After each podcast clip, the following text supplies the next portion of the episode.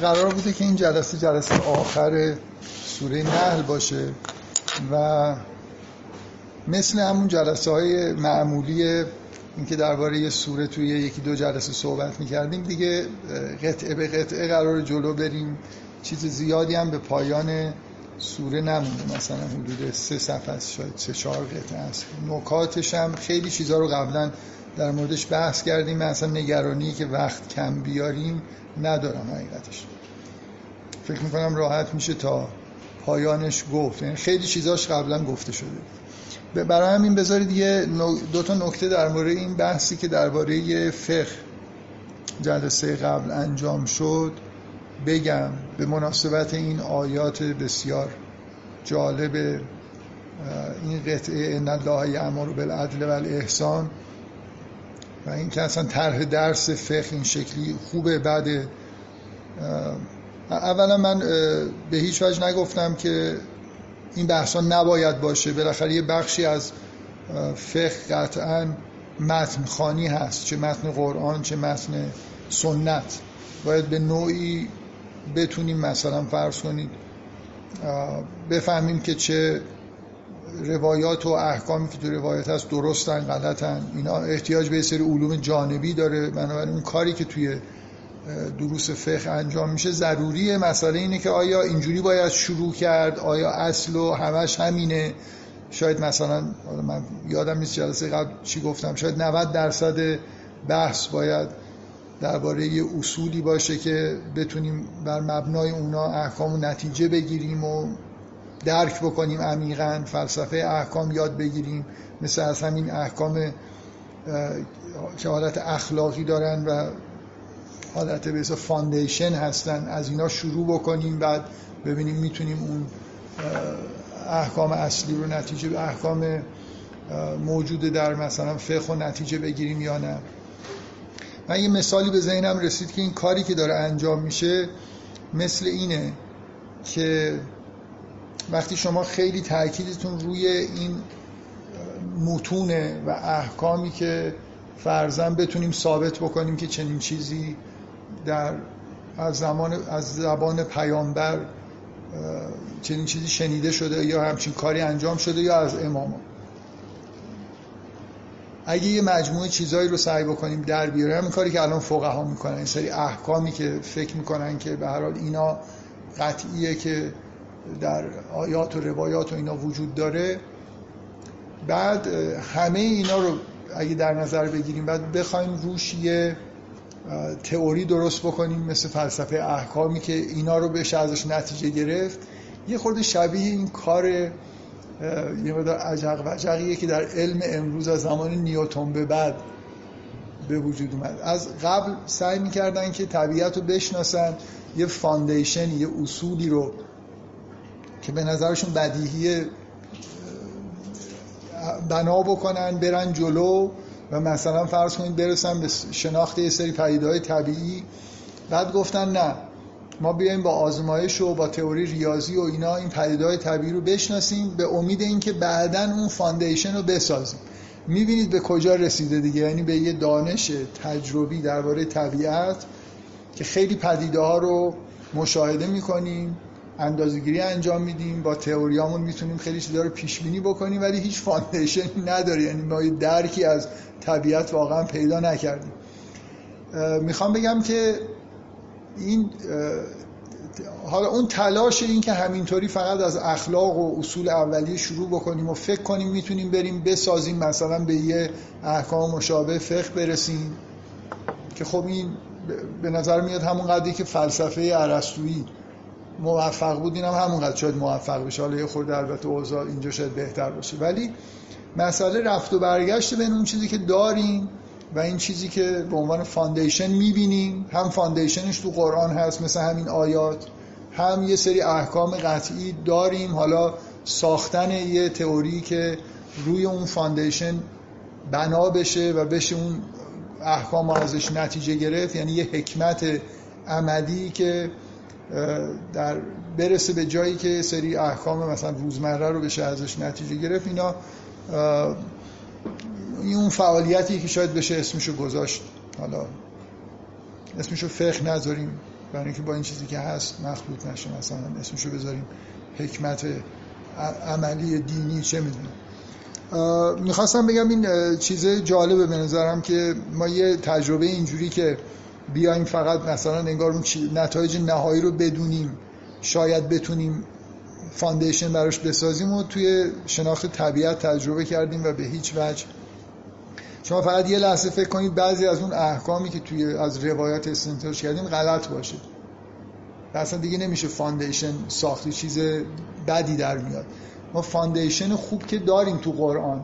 یعنی یه سری احکام مثلا ان الله یأمر بالعدل والاحسان یه سری احکام عملی قطعی دائمی خیلی به اصطلاح عمومی داریم. از روش حالا مثلا میشه یه چیزایی درست کرد. شاید بتونیم بعضی از احکام بله؟ اصول عملی مثلا اصول حکمت عملی اصول دین که نظری هستن اینا یه سری اصول اخلاقی و عملی هستن که تو قرآن روشون تاکید شده. یکی دو جا هم نیست. خیلی جاها در واقع اون بنیان ها با سراحت بیان میشه. عدل یه بنیان مثلا قطعی احسان اینطوریه. همینجور اینا رو درک عمیق از این مفاهیم پیدا کردن خیلی می‌تونه کمک بکنه به اینکه در واقع فلسفه احکام رو بفهم به هر حال ما فقه بدون فلسفه احکام بدون فلسفه احکام بدون درک احکام این کلمه فلسفه هم میخورده غلط اندازه. بدون درک عمیقی از احکام خیلی به نظر میاد که قرآنی نیست کار چیزی نیست به به نتیجه خوبی نمی‌رسه کما اینکه به نظرم نرسیده این جدای از اون بحثه که ایراد اساسی که الان آموزش دینی داره اینه که تاکید روی این احکام عملی و فقهی خیلی خیلی بیشتر از اون چیزیه که باید باشه. خب.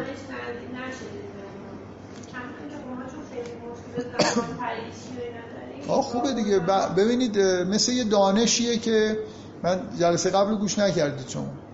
گوش کردید. مثلا یه دفعه نابغه میاد یه کتابی می پیش میره دیگه. مثلا این نیست که شما فکر کنید امروز شروع بکنید ظرف سی سال چهل سال یه تئوری خیلی عظیمی پیدا می‌کنید که همه معلومه که نم... همونجوری که طبیعت رو داریم همینطوری می‌شناسیم. حالا ممکنه انحرافایی به دلیل اینکه روش نادرستی به کار ببریم به وجود اومده باشه توی درک طبیعت. ولی اصلا توی توی فکر کنید اسمشو بذارید نمی‌دونم یه اسم علمشو شما به پیشنهاد کنید. یه علم فقه. اصل و موضوعی. کلمه فقه خب به کار نبرید که قاطی نشه با فقه. آره فلسفه احکام اصل موضوعی ایشون. اکسیوماتیک مثلا فیلوزوفی ها حالا ای, ای پی مثلا. یه دانش جدید شما می‌خواید بنیان گذاری بکنید. ممکنه پارادایم پیدا بشه توش.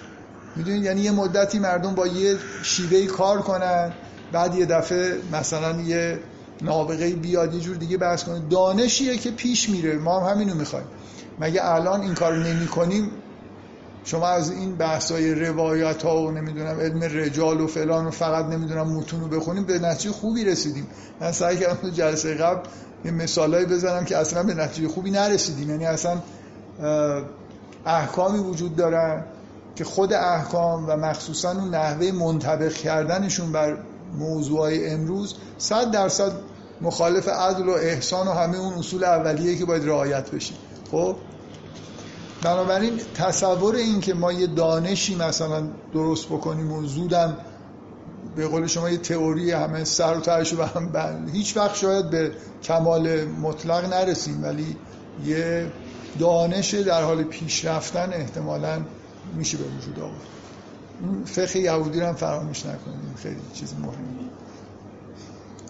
من هی میگم فقه یهودی مثلا فرض کنید یه مثال مشابه. ما می‌دونیم که مثلا فرض کنید شریعت حضرت نوح خیلی ساده بوده. مثلا پنج تا حکم اخلاقی داشته ظاهرا اینطوری که مشهوره. خود این برای چی اینجوریه؟ چرا بعدا یه فقه های گسترده تر چرا در زمان نوح یه چیز خب ات... آره آره ولی خب اون مثل مثل اینکه یه نفر بگه تو قرآن هم اول احکام اینجوری هن بعدن. خب بالاخره اینو تو زمان از موسی هم می‌تونید بگید مبانی گفته شده بعد شاخ و برگش گفته شده. ولی بالاخره شریعت تو خود همون پنج فصل اول کتاب مقدس به اندازه کافی احکام شریعت داره.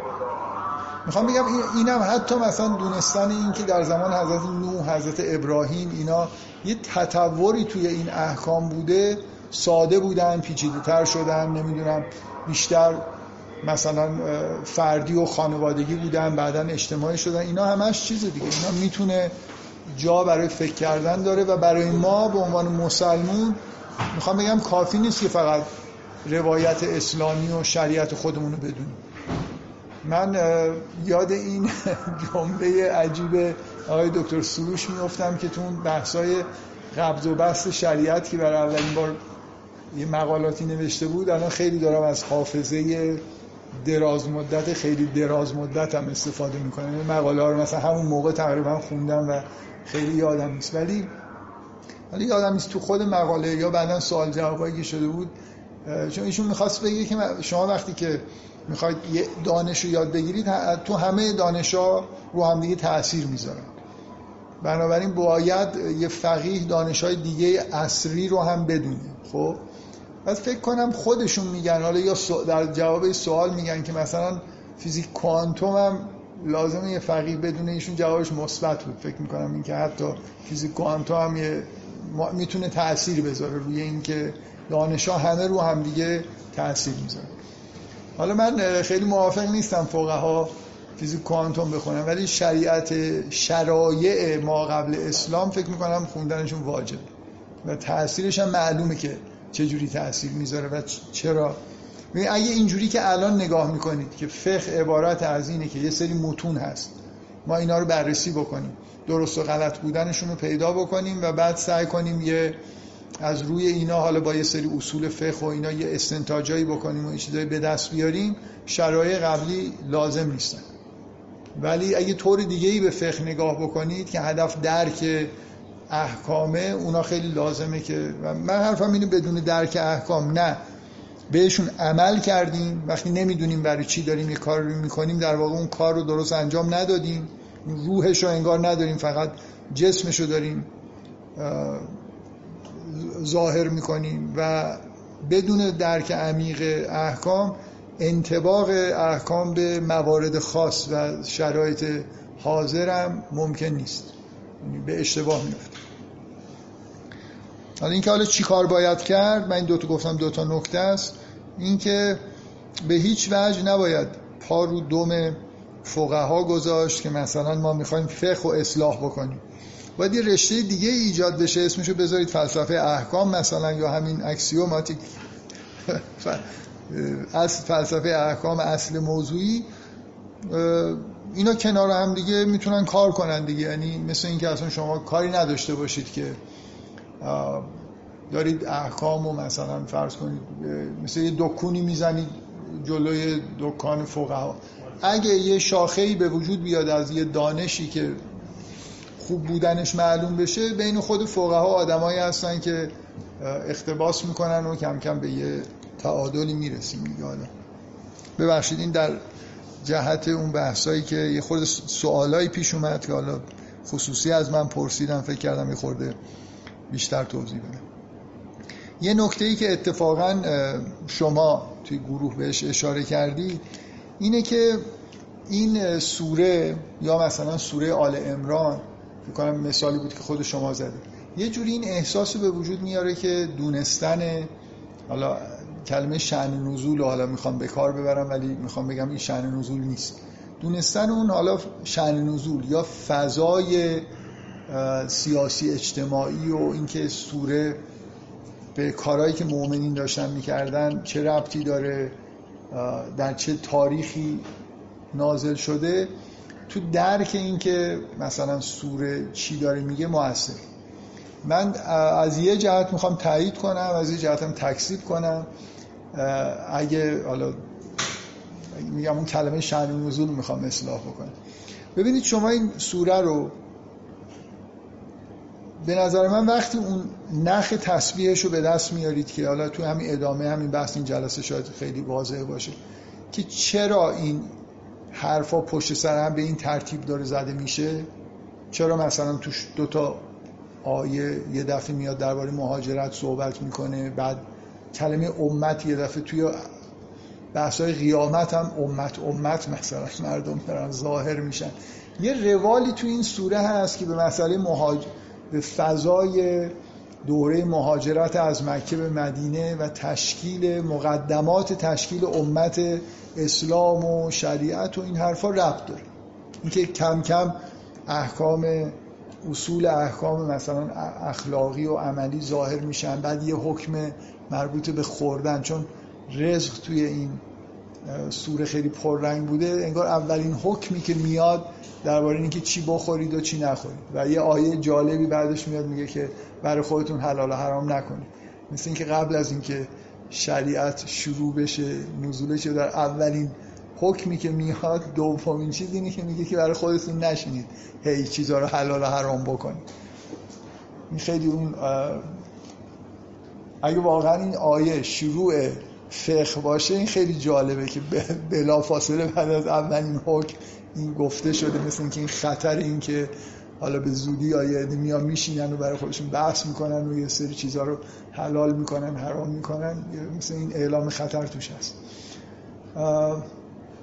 آره این, این درسته که شما فضای تاریخی که اطراف این سوره وجود داره خیلی راهنمایی خوبی می‌کنه به اینکه بفهمید که اول و آخر سوره چجوری با هم دیگه ارتباط پیدا کرده. اما فکر این که این یه جوری استناد کردن به شعن نزول آیات اشتباست. شعن نزول های سری روایات و داستان های عموما ساختگی هستن که اکثرا هم گمراه کنندن و توی قرآن نیومدن. من فکرم تعریف شرح نزول یه قسمتش اینه که تو خود قرآن نیومده.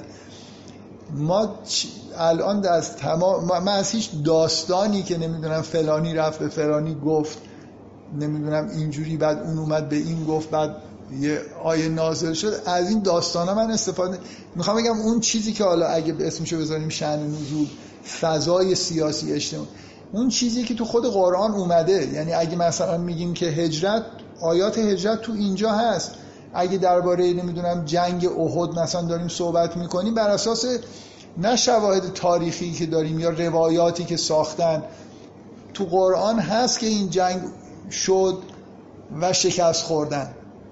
از تاریخ استفاده نمی کنیم می‌خوام بگم فرق بذارید بین اینکه یه روال هایی مثلا یه داستان تاریخی در درک ما از قرآن مؤثره که خود اون داستان تو قرآن اومده یا ما داریم از بیرون میاریمش. مثلا بنا به یه کتابی که در سال هزار در سال مثلا 300 و در قرن چهارم نوشته شده. بعد قدیمی ترین نسخه هم که ازش داریم توی قرن مثلا نهمه که اینا قرار درباره چیزهایی که در قرن اول اتفاق افتاده به ما کمک بکنن که نمی‌دونم بفهمیم قرآن. یه همچین چیزی رو من قبول ندارم ولی اینکه حال و هوای تاریخی که تو خود قرآن منعکس شده منعکس شده برای اینکه مهم بوده و قرار خوب درکش بکنیم و طبعا توی فهمیدن سوره ها نه همه سوره ها ولی بعضی از سوره ها اینجوری که شما مثلا سوره بقره رو اگه یه نفر اصلا ندونه که ماجرا چیه یه اسلامی بوده و پیغمبری اومده مثلا میگم. و حالا داره احکامی نازل میشه سوره بقره رو چیزی نمی‌فهمه ولی خب همون مقداری که لازمه تو خود سوره بقره هست. قرار جنگ بشه مثلا. خب تو خود سوره بقره این اومده. اینجا هم الان تو سوره نه هی این اشاره ها به این که قرار امت تشکیل بشه امتی تشکیل بشه مشکلاتی پیش میاد.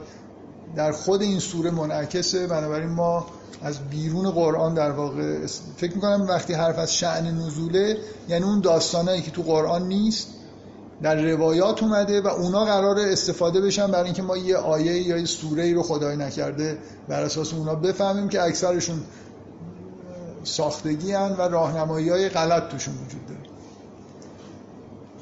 اونا مثل همون تعداد اصحاب کف هم بحثای اکثرا اصلا چیزا در مورد چیزایی به طور وسواس آمیز دارن صحبت می‌کنن که اصلا موضوع اون آیات نیست.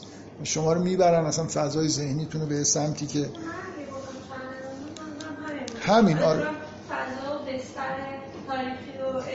اگر اگر تو ببینید موضوع اینه که اگه توی این سوره هم حتی این اشاره ها نبود به نظر من نباید استفاده می‌کردیم. می‌دونید؟ یعنی اینکه شما از سوره دیگه یه چیزایی فهم حتما اگه اون بستر مهمه تو خود سوره بهش اشاره میشه. مثلا این مسئله هجرت ببینید اشاره مستقیم به این هجرت توی این سوره دو تا آیه است ظاهرا. دو سه تا آیه است.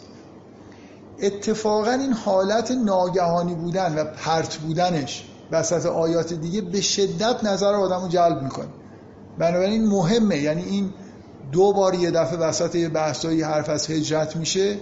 اینو از تو خود همین سوره ما داریم می‌فهمیم که مهاجرت کردنی که اینجا اومده یکی از مفاهیم مرکزی مثلا این صورت باید بهش توجه بکنیم.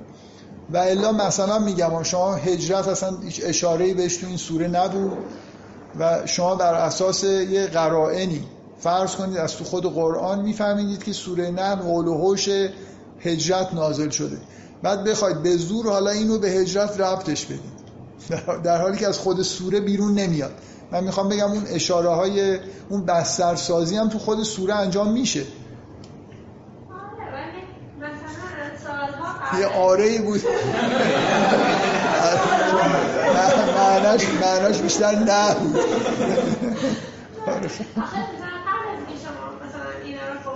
این سوره ها برای ما انسجام خب سالا ما ها رو خوندیم دیگه. بعد مثلا من خودم دوست آدم بودم که تاریخچه اسلام رو خیلی خوب نمی‌دونستم. مثلا خیلی ترتیبش نمی‌دونستم نمی‌دونستم مثلا اول چه سالی ایجاد کردن چه سوره کردن اینا. بعد خب نمیفهمیدم این که شما می‌گیرید برای همین فکر کنم که ممکنه اینا اشاراتش بیشتر ولی اگه شما کلا مثل من قبل از اینکه این مسئله اصلا ندونید و همینطوری برین سوره رو بخونید هر چقدر بخونید بازم است نگیرید مثلا اون اشاره یا اون ارتباطاشون شما تاریخ اسلام پاس نکردید؟ پاس نگ پاس نکردید. می‌خوام بگم خیلی چیزی که باید بدونید از تاریخ اسلام خیلی کمه. مثلا هجرت کردن جنگ شده بعد رو مثلا احد و حالا یه چیزایی. آره خیلی واقعا جزئیات مسائل همونایی که تو قرآن اومده ممکنه. خب این که اشکالی نداره که قرآن به یه چیزی اشاره می‌کنه ممکنه کلیاتش رو گفته باشه شاید بشه این مدار جزئیات بیشترش رو فهمید از مطالعات تاریخی. ولی من می‌خوام بگم اون بستر اگه این دوتا آیه هجرت اینجا نبودن و این اشاره ها به امت و اینا نبود ما از روی اینکه می‌دونیم این توی نظر تاریخی سوره نحل اون زمان ها نازل شده به نظرم خیلی مناسبت نداشت. مثل اینی که مثلا میگم الان یکی از این آیات از این سوره های مثلا جز 29 و یه نفر ثابت کنه با قرائن و شواهد قرآنی که این نزدیکی به هجرت نازل شد. بعد ما بریم سوره رو هی بخونیم بخوایم ربطش بدیم به هجرت در حالی که سوره درباره قیامته. هر هر سوره ای که در اون زمان نازل شده به اون بستر زمانی لزوما ارتباط نداره. مگر اینکه نشانه های متنی براش داشته باشیم که به اون مسئله داره اشاره می‌کنه. اینجا خیلی پررنگه. من سعی کردم هی نشون بدم که اون جاهایی که حرف از هجرت نیستم یه جوری باز هی نشانه های هجرت داره ظاهر میشه. مقدمات تشکیل امت داره گفته میشه. اصلا از اینجا به بعد که همش هم اینطوریه دیگه. از یه بحث جدل, جدل و به اصطلاح موعظه‌ای که نسبت به مشرکین و مسئله شکرگزاری و عدم شکرگزاری توی سوره وجود داره که تموم میشه با همون آیه‌ای که میگه یعرفون نعمت الله ثم ینکرونها و اکثر هم کافرون اینجا که این تموم میشه دیگه اصلا کاملا ما وارد بحثی میشیم که همش حرف امت و احکام و این چیزاست که دقیقا اون تم به اصطلاح زیرین این سوره است که اینو پیش می‌برید. خب آیات 90 بعد از اینکه یه اصولی از احکام اومد مثل یه شما الان می‌خواد بگید دین این اسلام چیزی که در واقع دربارش می‌دونیم پایه هاش چیه؟ پایه های اولیش همون توحید و مسائل عقیدتیه که تا اینجا گفته شده. بعد یه سری احکام میاد که بیشتر جنبه اخلاقی دارن. اینجا البته خود اخلاق اجتماعی اون چیزی که ایرانی اصلا ندارن به طور کلی. واقعا کی ما قرار یاد بگیریم که مثلا یه توی جمع چجوری رفتار بکنیم. نقطه ضعف بزرگ کشور ما که ربطی مستقیما به مسائل حکومتی و سیاسی و اینا نداره اینه که مردم ما حد اکثر خانواده رو انگار به عنوان نهاد به رسمیت می‌شناسن. شهر رو نمی‌دونم کشور رو اینا خیلی براشون جا نیفتاده. حقوق شهروندی رو بعضی ها مطالبه می‌کنن ولی خودشون خیلی حقوق شهروندها رو رعایت نمی‌کنن. مردم در رفتار روزمره خودشون بگذاریم. ببینید اول یه foundation عقاید یه foundation اخلاق. حالا انگار لایه بعدی خود قرآن.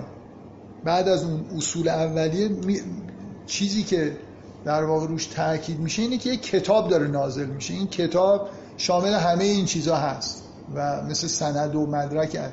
ولی یه مدار دقت بکنید با این نحوه این فضایی که دیگه از این به بعد همش توی آیات هست. اخت... مثل اینکه از الان مثل همون آیه‌ای که میگم وقتی اولین حکم حالا اگه اولین حکم باشه درباره خوردنی ها نازل میشه بلا فاصله میگه که به انحرافی که ممکنه پیش بیاد حلال و حرام رو خودتون کم و زیاد نکنید و این حرفا. ببینید اولین جایی که مفصلا تو به قرآن که قبلا نزول قرآن اشاره شده و اینکه هدایت کننده است. اینجا تو این این بخش سوره قرآن داره دربارش بحث میشه. چه چیزایی در موردش گفته میشه؟ اولینش اینه که وقتی می‌خونی از شیاطین به خدا پناه ببر یعنی باز یه حسی از این که همین قرآن هم ممکنه توش تحریفاتی وارد بشه بد فهمیده بشه. می‌دونید؟ یه این این فضایی که توی این قسمت هست که با اشاره به یهودی ها تکمیل میشه اینکه اون شریعت هایی که امت هایی که قبلا بودن منحرف شدن یه اختلافایی توش ایجاد شده. یعنی اولین اشاره ای که به قرآن میشه میگه فاذا قرأت القرآن فاستعذ بالله من الشیطان الرجیم انه لیس له سلطان علی الذین آمنوا و علی ربهم یتوکلون خطر این که قرآن بد فهمیده بشه تحریف بشه. حالا تحریف نه به معنای متن تو ذهن ما. کلمات همونجوری که در مورد یهودی ها گفته میشه از مواضع خودشون جابجا جا بشن. انما سلطانه علی الذین یتولونه و الذین هم بهی مشرکون. مشرکین و کسایی که پیروی می‌کنن از شیطان اینا کسایی هستن که شیطان براشون مسلط میشه. یعنی قرآن و احتمال دخالت شیطان در قرائت قرآن فهمیدن قرآن این خب یه خورده عجیبه دیگه. می‌دونید؟ به جای اینکه نکات مثبت گفته بشه که این قرآن مثلا هدایت به اینجا که می‌رسه حرف از اینه که ممکنه بد فهمیده بشه. ممکنه یه دخالت های شیطانی در موقع قرائت قرآن ظاهر بشه. بعد و اذا بدلنا آیتا مکان آیت والله اعلم. این اصلا این که این آیه که خیلی به نظر من روشن انگار یه جوری باز پیشگویی اینه که در آینده احکامی خواهد اومد. اینو متاسفانه به نظر من توی آیات قرآن مثلا سوره بقره رو که نگاه می‌کنید این خیلی شبیه همون آیات هول و تغییر قبل است. اینکه یه آیه تبدیل میشه یه آیه دیگه میاد و معمولا یه نشانه متنی قرآنی می‌دونم که پدیده به اسم نسخ وجود داره. می‌دونید که یه عده‌ای اصلا با نسخ موافق نیستن. منم سراحتا اینو گفتم که فکر می‌کنم اصلا مفهوم اشتباهیه که آیا مثلا احکامی اومده بعد نسخ شده یا آیه اومده این آیه اون آیه رو نسخ می‌کنه. شما اون سوره بقره رو که می‌خونید خیلی روشنه. آیه‌ای که داره نسخ میشه تغییر قبله است. اینکه اگه آیه رو تغییر بدیم او نمسه ها نعت به خیر منها و مثلها این مقدمه اینه که قبله داره تغییر می‌کنه. خب؟ خب برای اینکه احکام دین یهود اگه تغییر بکنن اونا هم آیاتی بودن برای خودشون دیگه. اونا هم آیات الهی هن. بنابراین تغییر توی شریعت یهود که به کرات بعدا اتفاق افتاد این تبدیل آیه به جای آیه هست. نه آیه به معنی آیه قرآن. هیچ اینو نمی‌بینید که آیه, آیه جا جا شده باشه. خیلی این مسئله نسخ مسئله فاجعه باری واقعا. یعنی یه مفهومی که به وجود اومده و به راحتی با استفاده از این آیات قرآنی که بعدا به دلیل تحریفایی که اتفاق افتاده توی دین سراحتا دارن یه چیزی رو میگن به راحتی میگن که این نسخ شد. شما براشون مثلا فرض کنید آیه میارید که آقا تو قرآن اینجوری گفته میگن نه اون نسخ شد. بعد حالا حتی نسخ توسط سنت ممکنه اتفاق افتاده باشه. یعنی ما یه روایتی داریم که یه آیه ای رو نسخ کرده. این خیلی دست تحریف کنندگان رو باز گذاشت دیگه. این مفهوم نسخ و هیچ آیه‌ای در قرآن نیست که نسخ شده باشه به معنایی که متعارف میگن نسخ اتفاق افتاده. این آیه اون آیه رو نسخ کرده. در واقع یه جور تعارضای ظاهری وجود داره که جا هست که فکر کنیم و بفهمیمشون به جای اینکه فکر کنم و بفهمن که اینا کنار هم دیگه چجوری میشینن بلا فاصله میگن که این ناسخ اونه بعد نمی‌دونم اونم ناسخ اینو و همینجور برای خودشون. اعتبار در واقع بعضی از آیات قرآن رو از بین می‌برن که اصلا این یه اون من همش اشاره می‌کنم که یه بحث خیلی خوبی توی کتاب البیان آقای خویی هست که مخالف نسخه و خیلی فکر می‌کنم روشن اونجا دلایلش آورده و و همونجا رجوع بکنید که کسایی که مخالف نسخ هستن چقدر. فکر می‌کنم روشن در واقع چیز خودشون رو عقیده خودشون بیان می‌تونن بکنن. خب بگذاریم. این این آیه که میگه که اذا بدلنا آیتا مکان آیتن والله اعلم ما ینزل قالوا انما انت مفتر. میگن که تو افترا کی میگه؟ مثلا یهودیا میگن. یهودیا میگن که تو افترا میبندی برای خاطر اینکه خدا اینو گفته تو یه چیزی داری میگی. این افترا بر خداست. نه اینکه مؤمنین بگن که تو افترا داری میبندی چون مثلا نسخی نگاه بکنید یعنی یه آیه اومده بود مشروب مثلا بخورید مثلا میگم. نداریم ما نریم یه آیه اومده بود مشروب بخورید یه آیه اومده گفت مشروب نخورید. بعد مؤمنین می‌خوان بیان بگن که تو افترا می‌زنی به خدا. بزن. خب ببینید ببینید این که خداوند بگه که مثلا شما اگه یه نفر باشید بر فلان قد غلبه می‌کنید بعد بگه که چون ضعف در شما هست حالا ما میگیم که اونقدر نه بر اینقدر غلبه میگیم این آیه اون رو نسخ کردیم. مثل این من فکر کنم این مثال زدم. گفتم مثل اینی که یه نفر یه پلاک موقت با یه رنگ دیگه ای وجود داره. اون پلاک بعدی نمیاد اینو نسخ بکنه. اون از اول پلاک موقته. یعنی مثلا خداوند میگه که فعلا با زنهایی که مثلا دوچار فحشا شدن این معامله رو بکنید تا ما حکمشو بدیم. اون حکم بعدی رو نسخ که نمی‌کنه به اون معنایی که اونا می‌خوان بگن. چون توی خود اون حالت موقت بودن هست. یا مثلا تو سوره مجادله همین الان این مثل این آیه میاد و بلا فاصله هم اونی که آیه میاد. می‌دونید؟ یعنی مثل و این که دو تا پشت هم اومده مثل همون مسئله این که اگه چند نفر باشید در چند نفر غلبه می‌کنید یه درس و معنایی توش هست که در قرآن داره ذکر میشه. می‌خوام بگم اینا اونو هم آقای خویی اتفاقا اشاره می‌کنه به همون آیه سوره مجادله تو بحثش اگه اشتباه نکنه فرق می‌کنه به اینکه من یه چیزی رو به عنوان حکم موقت بگم یا یه پکیجی بدم همون موقعی که دارم این پکیج رو میدم توش یه اصلاحاتی انجام بدم که معنی دارن. این فرق می‌کنه با اینکه من الان یه آیه بهتون نشون بدم که یه حکمی رو با سراحت داره میگه شما بگید که این بعدا هفت سال بعد توی مدینه یه آیه اومد اون نسخ یا یه روایتی بیارم از نمی‌دونم پیامبر که تو اون روایت مخالف اینه. هیچ آیه تو قرآن نسخ به اون معنا نشده که توی مفهوم بحث نسخ در علوم قرآنی بعضیا مطرح می‌کنه. خب باز ببینید جان؟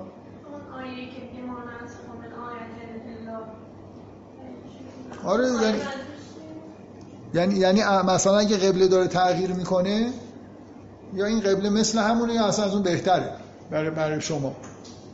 من یه حکمی رو تغییر میدم برای خاطر اینکه الان این حکم بهتره نسبت به اون حکمی که مثلا برای یهود وجود به یهود وجود داشته. شریعت جدید آیات رو داره احکام رو داره تغییر میده ولی به چیزای بهتری تبدیل می‌کنه.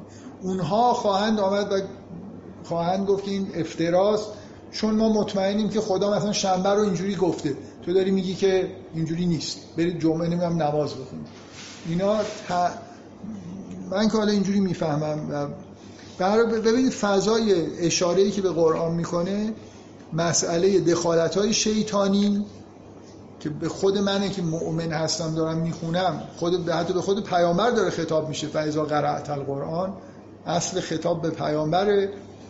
بنابراین همه آدما در معرض این هستن که وقتی دارن قرآن می‌خونن بد بفهمن یه دخالت های شیطانی باعث بشه که درک نادرست پیدا بکنن و از بیرونم مخالفت هایی وجود داره.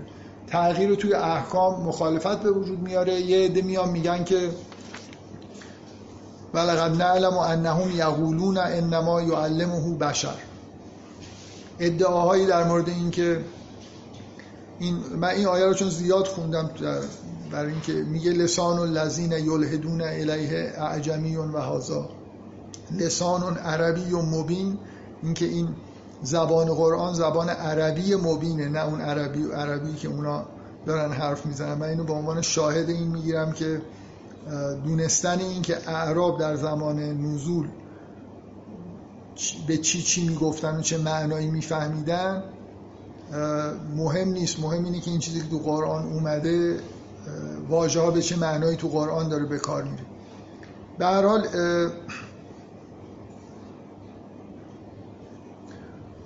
کل این قسمتی که درباره قرآن دخالت های شیطانی مخالفت ادعای افترا به دلیل تغییر آیات ادعای افترا به دلیل اینکه زبان قرآن مثل زبان عربی متعارف نیست.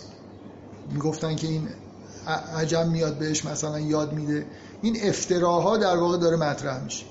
این بعد میگه انما یفتر الکذب الذین لا یؤمنون به آیات الله. اونایی که به آیات الهی ایمان نمیارن در واقع مفتری هستن و افترا میبندن. باز تو همین فضای اینکه امت داره تشکیل میشه شاید برای اولین بار شاید به دلیل اینکه دستور مهاجرت اومده مهاجرت سخته توی مکه کار به جاهای سختی و دشواری زیاد رسیده بود. ببینید اگه اینا رو نفهمید این معنی این آیاتی که ما می‌فهمیم. ولی اینکه این چرا اینجا اومده رو اینجوری باید توجیه کرد. چرا یه دفعه بحث از این میشه که یه آدمایی ممکنه ایمان آوردن کافر بشن؟ حالا قرار جنگ قرار مهاجرت بکنن یه عده به شک میفتن فشار هی داره زیاد میشه یعنی ایمان آوردن داره طبعاتی پیدا می‌کنه که خیلی سخته. و ممکنه یه عده عقب نشینی بکنن و این آیه ها در ادامه این بحث میگه من کفر بالله من بعد ایمانی الا من اکره و قلبه مطمئن بالایمان ولکن من شرح بالکفر صدرن فعلیهم غضب من الله ولهم عذاب عظیم. کسایی که مثل اینکه یه بستری فراهم شده که بعضی از اینایی که ایمان آوردن کافر بشن. شاید بعضی ها موندن مهاجرت نکردن حاضر نشدن. زندگیشون رو بذارن و برن. شاید بعدا بعضی ها در جنگ شرکت نکردن به این دلیل اصلا از امت تشکیل شده بریدن. این چیزیه که واقعا شما در سالهای اول فکر می‌کنید هیچ کسی بوده ایمان بیاره ایمانشو از دست بده. اون پیشتازای ایمان فکر می‌کنم آدمای خیلی ثابتی بودن. کم کم هر چی جمعیت زیاد میشه مخصوصا بعد از رفتن به مدینه که یه خورده اولین دوره ایمان آوردن از نوع یدخلون فی دین الله یعنی اونجا یه توافق نامه ای تشکیل شده دو تا قبیله ایمان آوردن. می‌دونید؟ این خیلی فرق می‌کنه با حضرت علی و اون آدمایی که از اول ایمان آوردن. یه عده‌ای ناگهان یه جمعیت ایمان آوردن اینا در معرض اینکه کافر بشن قرار دارن. مثل اینکه یه پدیده جدیدی داره اتفاق میفته و این آیات داره خبر از یه همچین چیزی میده. ذالک به انه مستحب الحیات دنیا علی الاخره. این علتش اینه که حیات دنیا رو به آخرت ترجیح میده. طرف خونه و زندگی و باغ و نمی‌دونم دکونش رو باید ول کنه تجارتش رو در مکه ول بکنه همراه با پیامبر. حالا یه غلطی کرده ایمان آورده.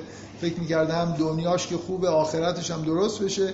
حالا باید بین دنیا و آخرتش یکی انتخاب بکنه. خب ممکنه این یکی رو یعنی این آیات داره میگه احتمالا همچین آدمایی شاید تو تاریخ اتفاقا ثبت نشدن. ما شأن نزولش رو نمی‌دونیم در موردش ولی یه همچین اتفاقایی به نظر میاد افتاده. یعنی آدمایی که همینجا در موقع مهاجرت در موقع مثلا فرض کنید بعد از اینکه امت تشکیل شد ایمانشون ضعیف بوده و اینا مثل آزمونایی بوده تو شکست خوردن و حیات دنیا رو ترجیح دادن و نرفتن. اولئک الذین تبع الله علی قلوبهم و سمعهم و ابصارهم و اولئک هم الغافلون. لا جرم انهم فی الاخره هم الخاسرون. خب این این قطعه ای که اولا قرآن رو بعد از اون احکام اخلاقی اولیه که اومد یه سری اصول نظری گفته شد که مربوط به توحیده که باید اصلش اونه که باید درک بشه بعد سری احکام عملی اخلاقیه بعد اشاره به قرآنه حالا دوباره این آیه ای که مستقیما به مهاجرت اشاره می‌کنه. ثم ان ربک للذین هاجروا من بعد ما فتنوا. ثم جاهدوا. ثم جاهدوا و صبروا. ان ربک من بعد حال غفور رحیم یوم تأتی کل نفس تجادل عن نفسها و توفا کل نفس ما عملت و هم لا یظلمون. این آیات دوم که سراحتا از مهاجرت داره صحبت می‌کنه که به نظرم واضحه دیگه که مجددا بعد از اتفاقا این آیات خیلی آیات قبل رو به این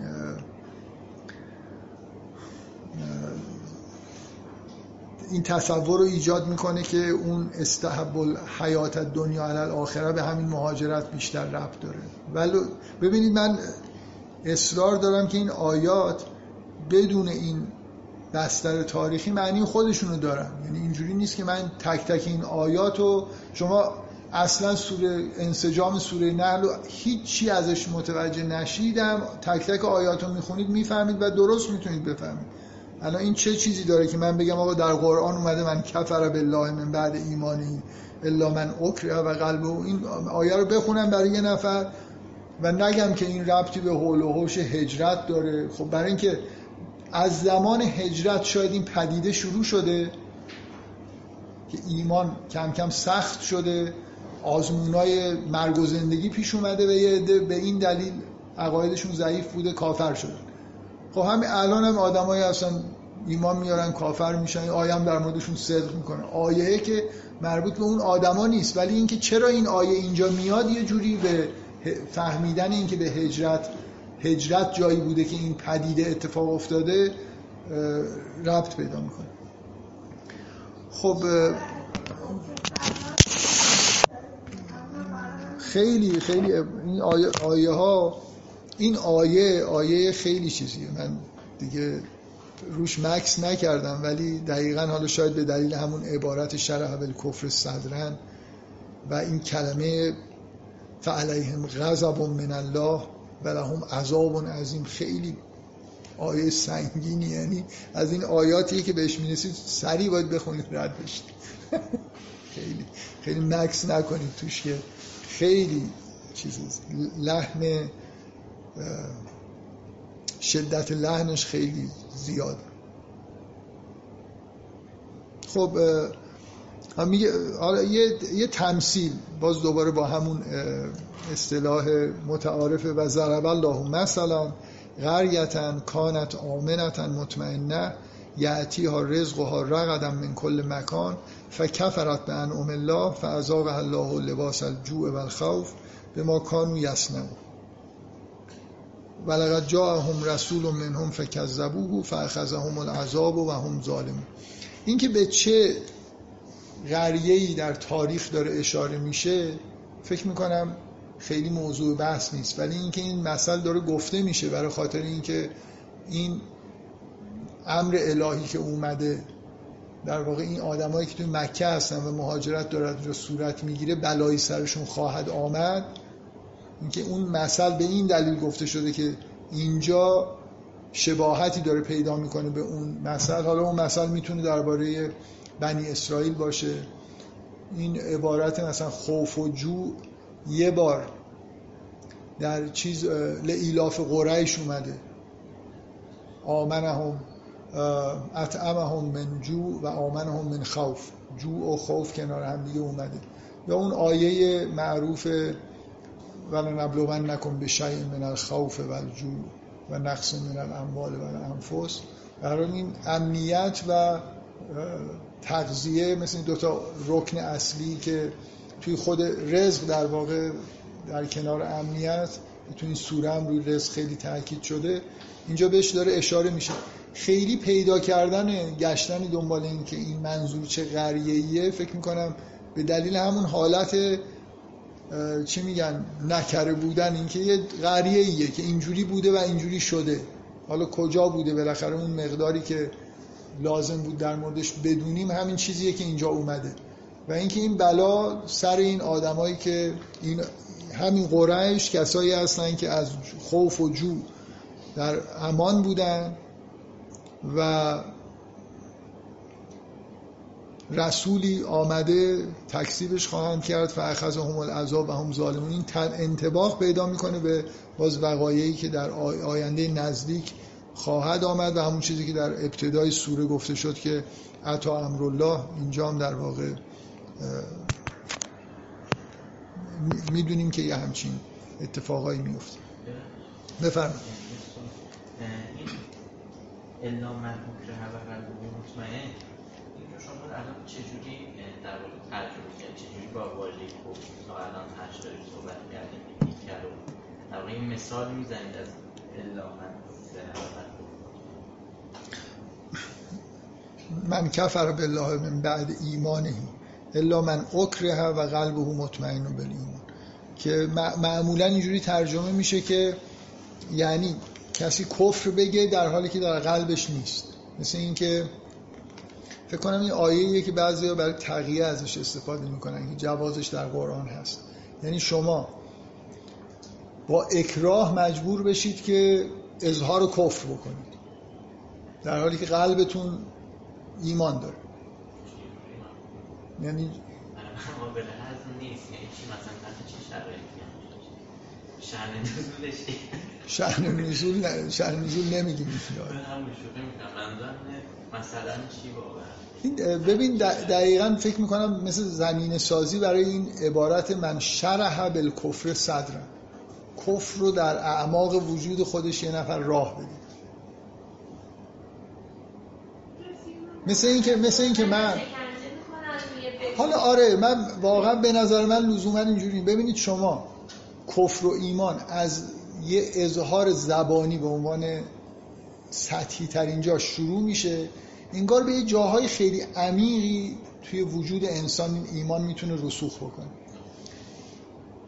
مسئله اینه که اگه تا تهش اون ایمانتون تبدیل به کفر بشه من شرح کفر صدرن اصلا سینتون باز بشه مثل اینکه این کفر تا عمیق‌ترین لایه های وجودتون دوباره نفوذ بکنه در حالی که قبلا ایمان آورده بودید. این چیزا بر شما. حالا من اکره ممکنه ساده ترینش اینه که طرف به زبان یه چیزی گفته یا تو لایه های بالاتر یه حالت. مثلا یه فکر کفرآمیزی به ذهنش رسیده. تردیدهایی پیدا کرده. ولی هنوز درونش مثلا انگار اون ایمان جایگاه خود هنوز با درا رو باز نکرده برای کفر. ما لزوما اینجوری نیست که اینا رو اظهار کرده باشه. فکر کنید چند ده تا لایه است. تا مثلا لایه اول دوم اولش زبانی دومش افکاری مثلا تصوراتی تخیلات کفرآمیز یه احساسایی بهتون دست میده که حالت کفرآمیز داره. این تا یه جاهای اشکال نداره دیگه. یعنی من اشکال نداره که مشمول این غضب الهی و اینا نمیشه. ولی اگه شرح به کفر صدرن یعنی دیگه به تا تهش کفر نفوذ کرد اون وقتی که غضب الهی مثلا مشمول حالشون میشه و یه جور چیز دیگه یه جور الا من اکره و قلبه مطمئن به ایمان کراهت نه از طریق مثلا یه آدم شکنجهگر. من ایمان دوست دارم ولی مثلا توی فضای قرار گرفتم شبهاتی حتی برای من پیش اومده که کراهت دارم نسبت به این حالتی که به وجود هنوز ایمان رو دوست دارم. ایمان خودم. ولی یه چیزای کفرآمیز وارد ذهنم شده احساساتی دارم که کفرآمیزن. یه خورده من, اینجوری می‌فهمم دیگه. این مقدمه است برای اینکه شما شرح کفر صدرن چیز پیدا بکنه. معنای خودشو پیدا بکنه. بفرم فرمودید خیلی مهم نیست این قریه کدوم تاریخی داره؟ من فقط اشاره بکنم که اگر بنی اسرائیل باشه یکی از قریه های بنی اسرائیل یا همون قریه خاصی که بله. به نظرم اگر این باشه به فهم قبل و بعدش کمک می‌کنه چون ادامهش هم داره مثلا میگه نما حرم علیکم میتتا یعنی باز در مورد حرام شدن احکام هم قبلش هم بعدش به بنی اسرائیل مرتبطه. من یک بار که بررسی کردم به لحاظ قرائن کلامی خیلی می‌خوره به اون داستان. یعنی جاهای مختلفی که این داستان قریه بنی اسرائیل رو باز من و که تو تورات گفتم مثلا همنشینی سه چهار تایی کنار هم خیلی من قبول دارم که اگه مربوطه به یعنی شواهد کافی متنی الان علتی که میگم مهم نیست اگه شواهد کافی متنی مثلا همین شباهت های الفاظ توی اون داستان کسی پیدا بکنه آره چه بهتر که این اون قریه باشه. و داستان بنی اسرائیل باشه.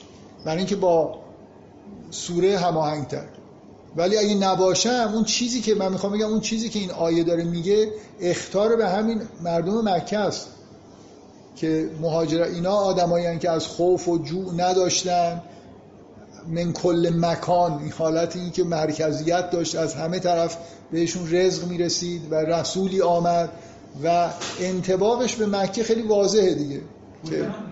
خیلی تاکید داره حالت مسئله کلی بیان کنه. یعنی تعابیری که میگه زیادی کلیه مثل آره من, من راستش به دلیل همین میگم که حالا احساس نمی کنم که باید برم مرجعش رو پیدا کنم ولی ممکنه بشه پیدا کرد. یعنی این حرفی که شما می‌زنید ممکنه اشاره های لفظی وجود داشته باشه که آدم بتونه بگه که این بیشتر از هر چیزی منطبق بر فلان قریه است که در قرآن ازش یاد شد. ولی اگه هیچی هم پیدا نکردیم خب هیچ مشکلی نیست دیگه. اینجا یه مثال کلیه که منطبق با وضعیت فعلیه. داریم برمیگردیم به همون محتوایی که امر الهی اومده و اینا رسولی اومد و تکسیب کردن و عذاب خواهند شد. خب. فکلوا من مما رزقکم الله حلالا طیبا واشکروا نعمت الله ان کنتم ایاه تعبدون.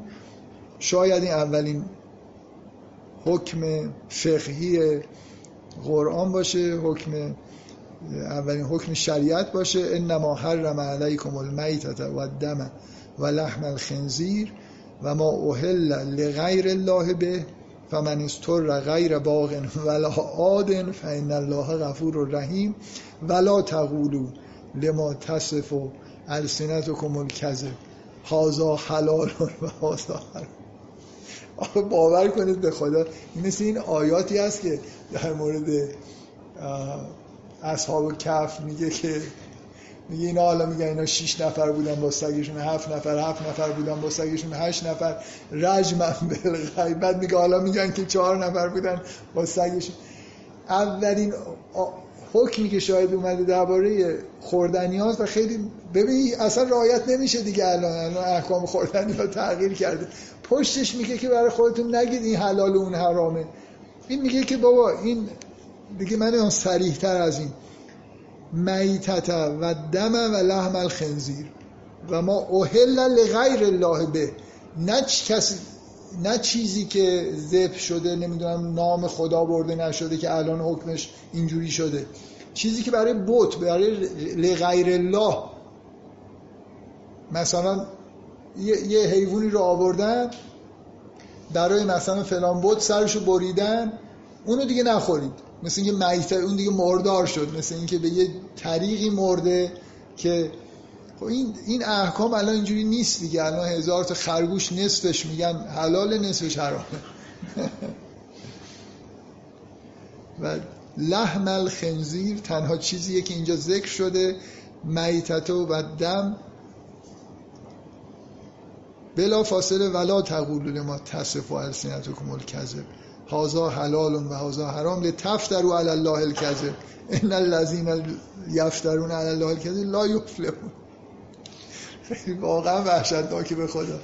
یعنی یه لحظه اینو قبول بکنید که همین آیه همین حکم تحریف شده و یه چیزایی بهش اضافه شده. این دوتا آیه رو با هم میگه که میگه الان چرا میخندید. من خودم دارم میخندم. خیلی فاجعه است. ها بله. احتمالا اولین حکم شریعت باشه. با, ف... با حال و هوای سوره از یه بابت میگم شاید خدشه بشه برش وارد کرد. آیه بعد میگه که ولل از این حادو آره. ما قصص نو علیکه میان ظاهرا این داستانی که سوره انعام اومده که از خوراکی که بر بنی اسرائیل حرام شدن رو بعد میگه تا به ظلم هم خاطر یعنی به نظر میاد که اون سوره انعام به این قرینه و به قرار نظام تاریخی قبل از سوره نحل اومده و توی اون سوره احکام فکر می‌کنم مثلا شریعت و اینا توی حدودی اومده یعنی احتمالا این بعد از اون باشه. چون میگه قصص من قبل.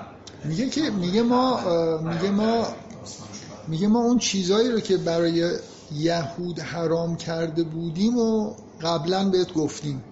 این چه ارتباطی داره با چون میگه خب ولی چون شما میگید که توی سوره انعام حکم شریعت اومده. میگم این آیه احتمالاً جزء اولین آیات شریعت فکر کنم سوره انعام یه خورده استدلالتون این ایرادو داره که همین این چیزی که خیلی عجیبه برای من توی الفاظ توی متنهای خیلی جدی حرف از زمان ترتیب نزول سوره های قرآن میگن. اصلا سوره های قرآن تو در تو نازل شده. مگه سوره های یکی یکی نازل می‌شد تموم می‌شد می‌رفتیم سراغ سوره بعد؟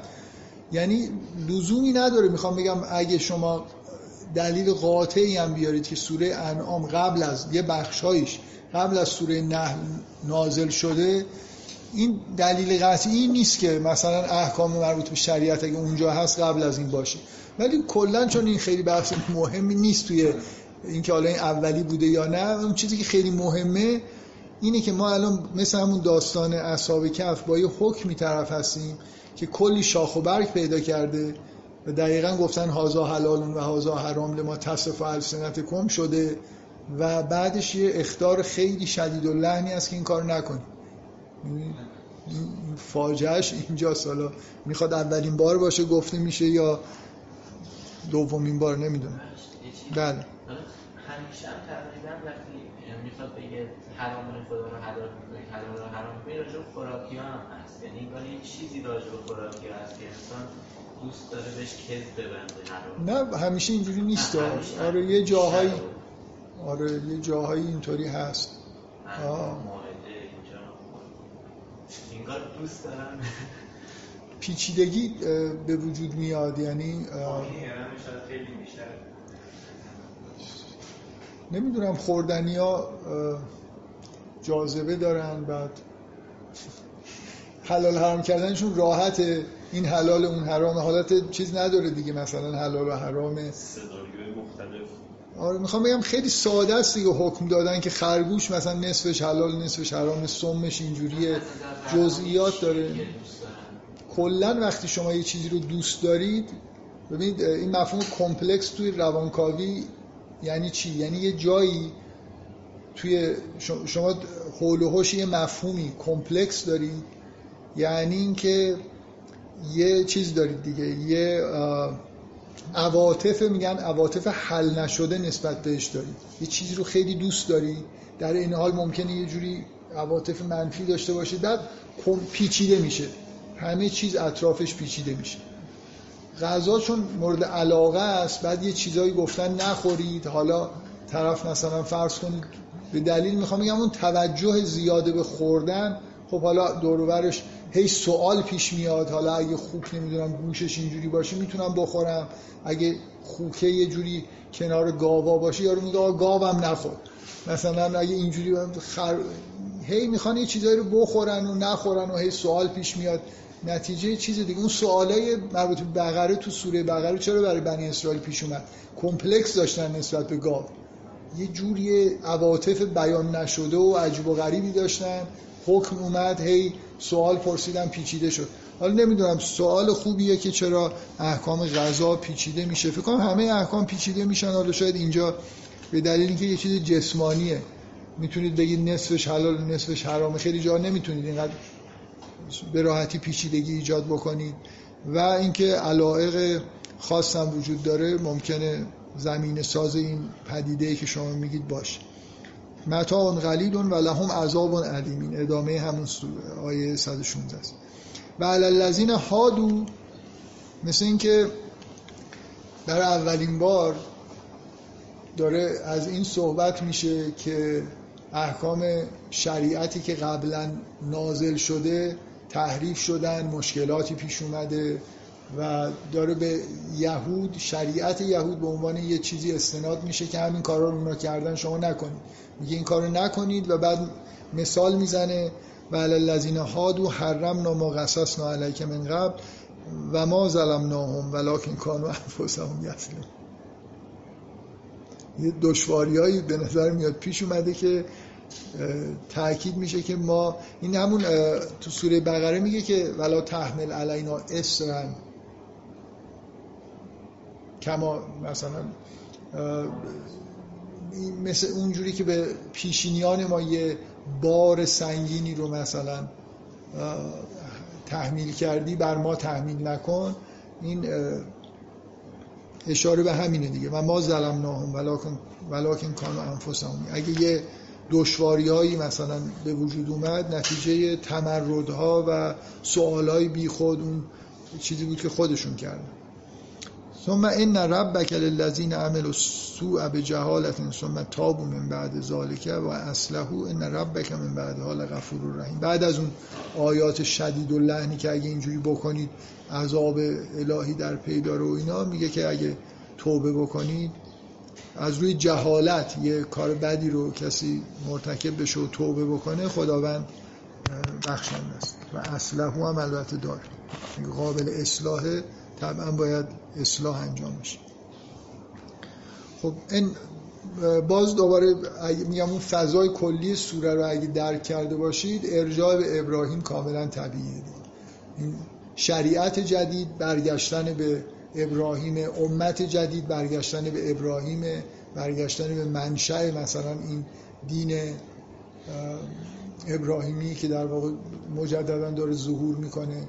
و من همون جلسات اول شاید جلسه اول گفتم که این چون ابراهیم مدام ظاهر میشه بهش اشاره میشه در قرآن همیشه هم همراه با این عبارت و ما کان من ولی یه چیزهایی حول و حوش اشاره به ابراهیم هست که کمک می‌کنه که بفهمیم که توی خود سوره چه خبره. برای خاطر اینکه متناسب با محتوای سوره یه چیزهایی درباره ابراهیم گفته میشه. هر جایی که چون اشاره به یه چیزی وقتی زیاده و یه تغییراتی می‌کنه خب اون تغییر می‌تونه در واقع یه کلیدی باشه برای اینکه بفهمیم که در خود اون سوره محتوا چیه؟ ان ابراهیم کان امتا کلمه امت کنارش میاد امتا قانتا لله حنیفا ولم یکن من المشرکین شاکرا لانعمه اجتباه و هداه الی صراط مستقیم. از واژه امت مجدد اینجا استفاده شده شاکر لانعمهی که با محتوای سوره وصفی که از حضرت ابراهیم داره میشه هماهنگی داره.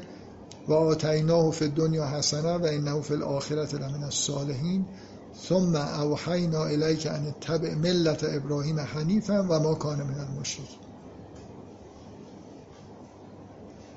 لم یکن من المشرکین و ما کان من المشرکین. دو بار در چهار تا آیه که اسم حضرت ابراهیم میاد این تکرار شد.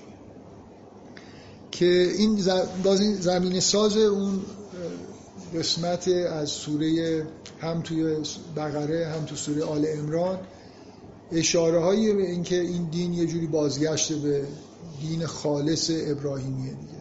این آیات خب قطعا از آیات سوره بقره و آل امران زودتر نازل شدن و مختصرتر هم هستن. مثل کلیتیه که بعدا باز میشه دیگه. در سوره بقره بحث بنا گذاشتن کعبه مثلا پیش میاد. نمی‌دونم. خیلی مفصل در واقع حضرت ابراهیم و اینکه برگزیده شده و اینکه همه ادیان در واقع ادیان قبلی هم از اونجا سرچشمه گرفتن. گفته میشه و نهایتا اینکه قبله داره برمیگرده به سمت کعبه مثل اینکه دین داره برمیگرده به حالت خالص حنیفش که در مورد حضرت ابراهیم بوده.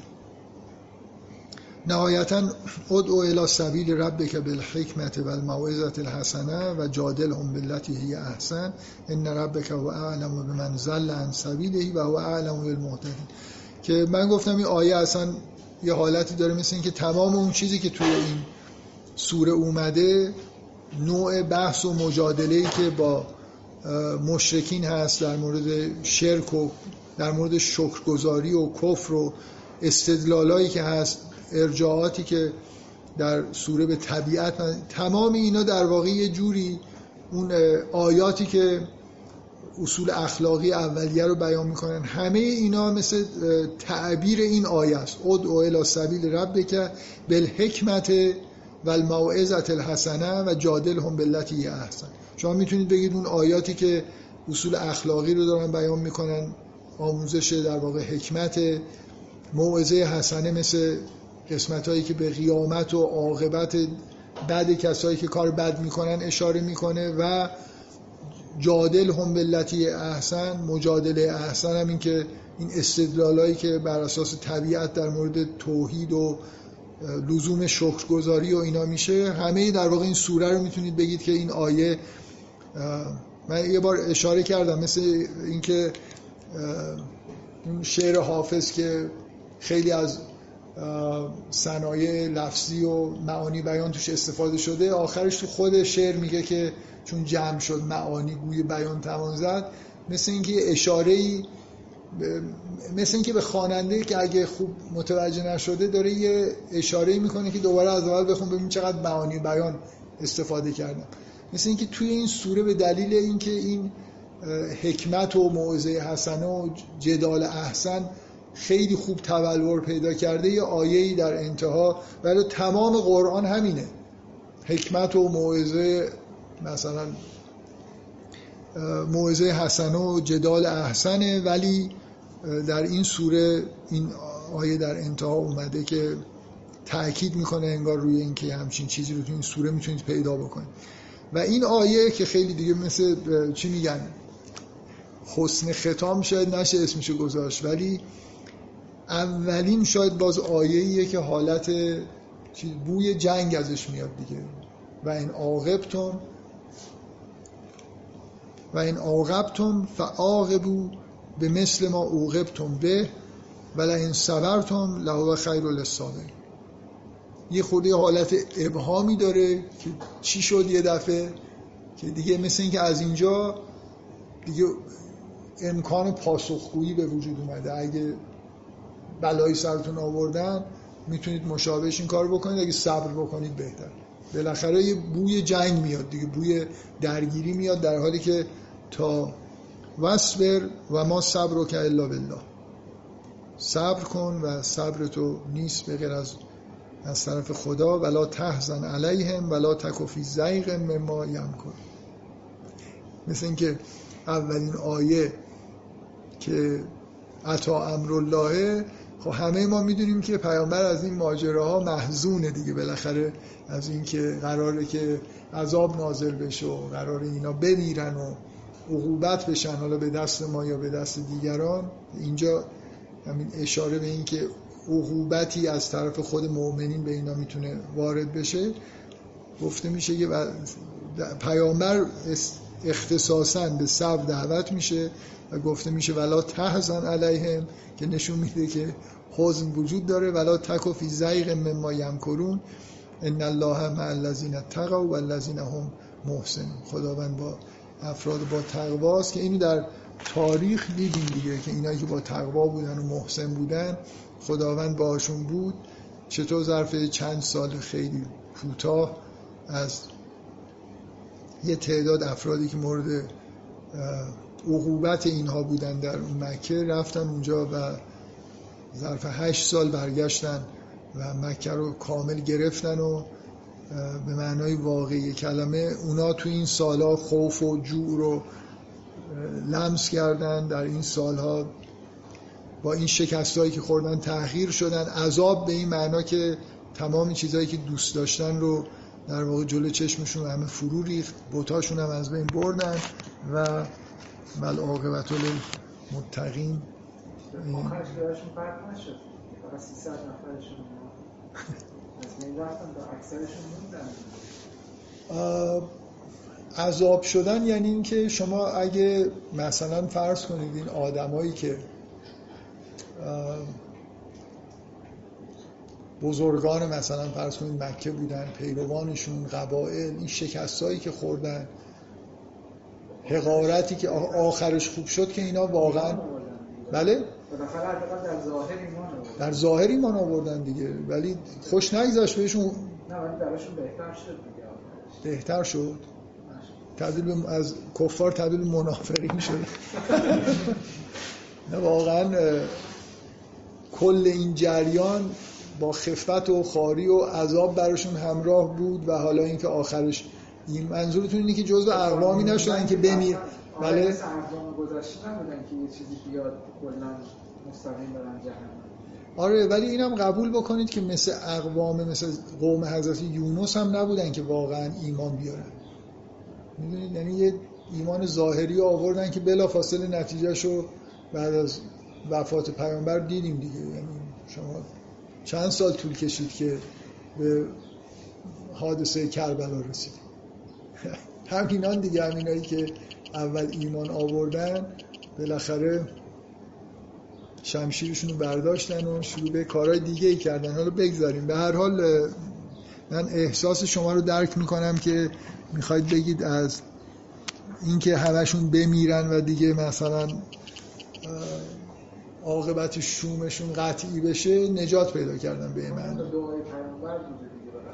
خب بله قطعا اینکه پیامبر این حالتهای حزن و رحمت زیاد داشت مؤثر بوده دیگه. حالا حداقل تعداد افرادی که از بین بردن به قول شما در مجموع میشه گفت که کشته هاشون خیلی کم بودن دیگه افرادی که در جنگ از بین رفتن. ولی دوچار نفاق شدن و شما اگه اینو بپذیرید که بدترین آدما اون افرادی هستن که داخل خود دین میشن و بعدم فساد می‌کنن اینو از اونایی که بیرون دینن هم بعدشون بدتره و در آخرت هم عذاب شدیدتری میشن. اینکه نهایتا خیلی هاشون به این در واقع یعنی فکر می‌کنم بعضی هاشون اگه تو جنگ کشته می‌شدن در براشون بهتر بود تا اینکه بمونن و مثلا عامل تحریف دین باشن و کارهای خیلی زشت درون دینی انجام بدن که نتیجه همون ایمان نیاوردن واقعیشون بود. خب آه شم... آه اصلا شنبه رو نخوندم. ببخشید. انما جعل السبت علی الذین اختلفوا فیه و ان ربک لا یحکم بینهم یوم القیامه فیما کانوا فیه یختلفون. بعد از اینکه اشاره به حضرت ابراهیم میگه یه بار دیگه برمیگرده به همون اشاره ای که به مشکلاتی که در واقع یهودیا برای شریعت به وجود آوردن یا شریعت براشون به وجود آورد که نمونه خیلی روشنش مسئله ثبت این مثل ادامه در واقع توضیح اینه که و ما ظلمناهم ولکن کانوا انفسهم یظلمون. یعنی چی؟ اینا احکام سنگینی براشون در واقع نازل شد و باری براشون تحمیل شد که سخت بود و این آیه مشخصا در مورد احکام شنبه که شاید سختترین احکام شریعت یهود باشه توضیح میده که در اثر در واقع مشکلاتی که خودشون به وجود آوردن. انما جوئل از سبت و الذین اختلفوا فی ترجمهش چجوری میشه وقتی اینا یه چیزی بوده که اختلاف کردن فیه؟ و انما جوئل یعنی چجوری معنی می‌کنن کلا صورت معمولی آیه رو؟ میگه احکام شنبه رو برای کسانی قرار دادیم که درش اختلاف کردن. می‌دونم مثل, مثل این که یه احکامی بوده و من فکر کنم اینجوری معمولا ترجمه میشه. یه چیزی مثلا مختصری در مورد شنبه بوده اختلافایی پیش اومده و جوئل از سبت یعنی این الان این چیزی که به عنوان شریعت در مورد شنبه وجود داره قرار داده شده به دلیل اون اختلافاتی که مثل اینکه یه هسته مرکز مثل همین که یه احکام ساده در مورد خوردن و نخوردن بوده. بعدی اختلافایی ایجاد شده یه تمردایی به وجود اومده. حالا احکام خیلی مثلا پیچیده و سنگین و سخت شده. هر پرتقال هم مثلا نصفش کم کم حلال میشه حرام میشه. سمت راستش. سمت راست پرتقال آره. اگه باور کنید اگه گرد نبودن خداوند میوار رو گرد آفرید که نتونن چپ و راستش کنن یه سوال فقه داشتم بعدا اگر. اینجا جاش نیست تو ذهنم چون چند وقت بود من من چون فکر می‌کنم وقت هست و کلا این جلسه آخره اشکال نداره که الان احساس من این نیست که چیز خاصی مونده بخوام بگم و می‌تونید سوال بکنید دیگه. یعنی دقایقی هم می‌تونیم به سوال و جواب بگذاریم البته اگه سوالات مربوط به سوره باشه حالا استثنا چون در مورد فقه جلسه قبل مفصل صحبت کردم اشکالی نداره درباره خود فقه هم اگه سوالی دارید بپرسید. سوالم این بود که معمولا حالا ما مثلا حرفایی که شما می‌زنید با بعضی از دوستان می‌زنیم اولین حرفی که مثلا به ما میگن اینه که همه دین که مثلا قرآن نیست و همه احکام فقهی که در قرآن نیست و به استناد این که از رسول بگیره من یه بار داشتم خودم مرور می‌کردم دیدم خب خیلی از جزئیات احکام در قرآن اومده از وضو گرفتن و جزئیات حج و اینا. پیش خودم داشتم فکر می‌کردم کدوم یک از احکام یا چند درصد از احکام واقعی رو نه این تعریفاتی که اتفاق افتاده واقعا خارج از قرآنه. مثلا اگه بگیم نیم درصده موضع ما رو تو بحث تغییر میده.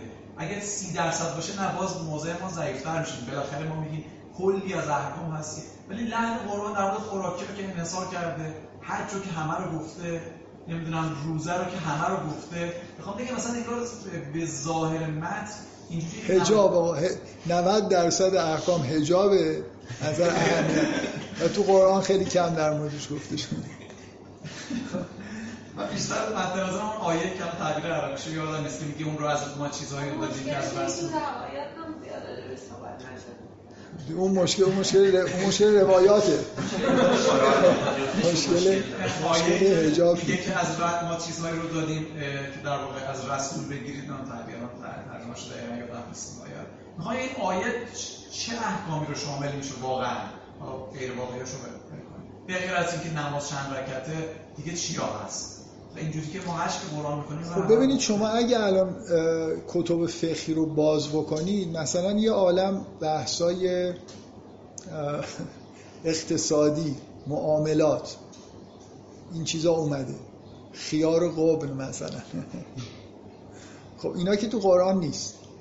بنابراین یه،, یه مجموعه ای از مسائل مربوط به معاملات و اینا هست که در قرآن نیومده. خب خب نه من من نمی‌دونم منظور شما از این سوال دقیقا چیه که من به چیان؟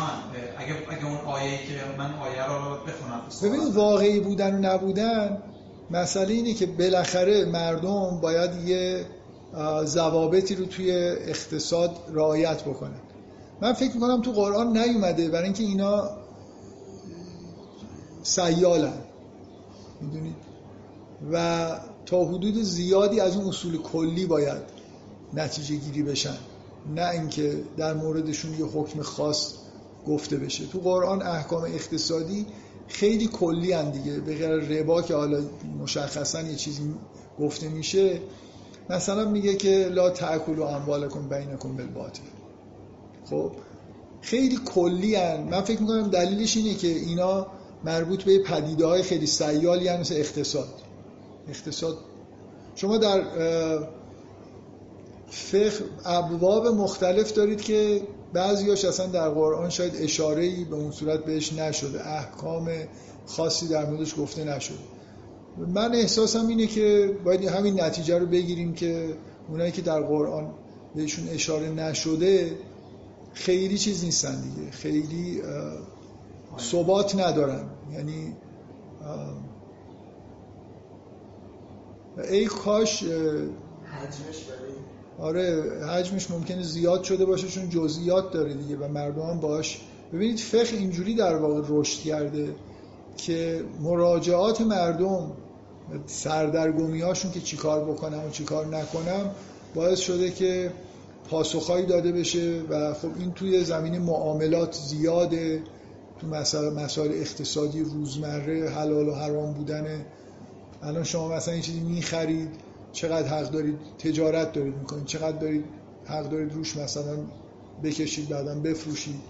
اینا خود به خود سوال زیاد شده. یعنی فقه اینجوری در نظر بگیرید که برایند میزان در واقع علاقه و سوالات مردمه با اون چیز هسته مرکزی که توی احکام واقعا بوده. حالا من این خورده چیزم دیگه که بگیم اینا ساختگی هن. مثل اینکه نباید باشن.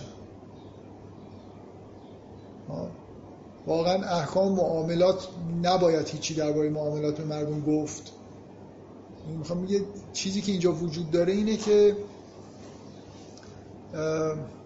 شاید چیز فیکس و ثابت همه در همه زمان ها وجود نداشته باشه ولی فکر می‌کنم این چیزایی سوال پیش میاد و باید بگم به مردم دیگه. بالاخره الان طرف می‌خواد یه چیزی معامله بکنه چجوری باید این کار رو انجام بده؟ فکر می‌کنم اینا دقیقا احکامی هن که خیلی روایات یعنی شما می‌تونید بگید طیفی از احکام وجود داره که اهمیت احکام مثل یه هرمی در نظر بگیرید وارونه حالا که از توحید مثل قسمت حالا بذار هرم رو همون قاعدش بذاریم. می‌خوام بنا بنا روی توحید دیگه و بعد یه سری احکامی مثل همین احکام عملی که توی این سوره میاد بعد می‌رسه به یه چیزایی که اون جزئیاتی هست که همین الان مثلا در این مورد چی کار باید کرد؟ که احکام رو یه جوری تطبیق بدیم به شرایط خاصی که توش قرار گرفتیم. اگه این شکلی نگاه بکنید بالاخره فقه تشکیل شده از یه سری اصول نظری اون حکمت های عملی کلی اخلاقی و اینا تا اینکه می‌رسه به یه سری روایات می‌خوام از همه این اطلاعات یه چیزایی رو نتیجه بگیریم. خب؟ من احساسم اینو مثلا توی زمینایی مثل اقتصاد شما به شدت به اون چیزای پایین هرم نیاز دارید برای اینکه بتونید بگید چی کار باید کرد. و روایاتی که وجود داره در مورد اقتصاد مسائل اقتصادی خیلی خیلی کمرنگ باید باشه. من می‌تونم بگم موارد که مردم می‌پرسن بر مبتلا به و میشه یه طیف در نظر گرفت. اونایی که مثلا مربوط عبادات که چجوری عبادت بکنم اونا ممکنه اهمیت روایات توش بیشتر باشه تا اون چیزایی که من به طور کلی می‌دونم که باید شکر گذار باشم. از توی اون من نمی‌تونم در بیارم چجوری نماز بخونم. از تو روایات می‌تونم در بیارم. ولی اقتصاد شاید 99 درصد وابسته است به اینکه اون لایه های ان الله یامر بالعدل والاحسان خوب فهمیده باشن. نه اینکه تو مثل ماجرای معروف این که چهار تا چیز میگم بیشتر زکات نداره. یکی از امام جعفر من فرض می‌خوام بذارم که این روایت درسته. یه آدمی رفته از امام جعفر صادق گفته چی زکات بدم؟ امام جعفر صادق گفته این چهار تا رو بده. حالا آیا این علتش اینه که در اون زمان این چهار تا چیزی که گفته شده منابع اصلی درآمد اقتصادی بودن؟ یا علتش اینه که این یارو این چهارتا رو درآمدش بوده حتی نه کل مردم. خب حالا امام فرض بر اینکه امام جعفر صادق هم این جواب رو داده واقعا. حالا الان هم باید از اون خرما و چی از اون به هیچ زکات واجب نیست تقریبا. برای اینکه ما نه خرما درآمد ما از خرما و گندم و اینا نیست اصلا. ما استاد دانشگاه اصلا زکات نباید بده. درس میده پولش دولت داره بهش میده. نه خرمایی میکاریم نه می‌خوریم نه کلا کاری به اون چهار تا مورد نداریم. می‌خوام بگم این نکته ای که شما دارید میگید یه بار اینی که بگیم اصلا اون فقهی رو پاره کنیم بندازیم دور که به نظر من خیلی چیز نیست. اشکالی که تو اون ابواب وجود داره اینه که می‌خوان اونا رو هم از تو روایات در بیارن. و می‌بینید که اون قسمتاش به مشکلات عدیده برمیخوره دیگه. یه ذره من می‌خوام تعدیل بکنم نظرتون که اگه یه چیز در قرآن نیومده اصلا نباید تو فقه باشه. می‌خوام بگم این خیلی شاید نتیجه گیری درست نیست.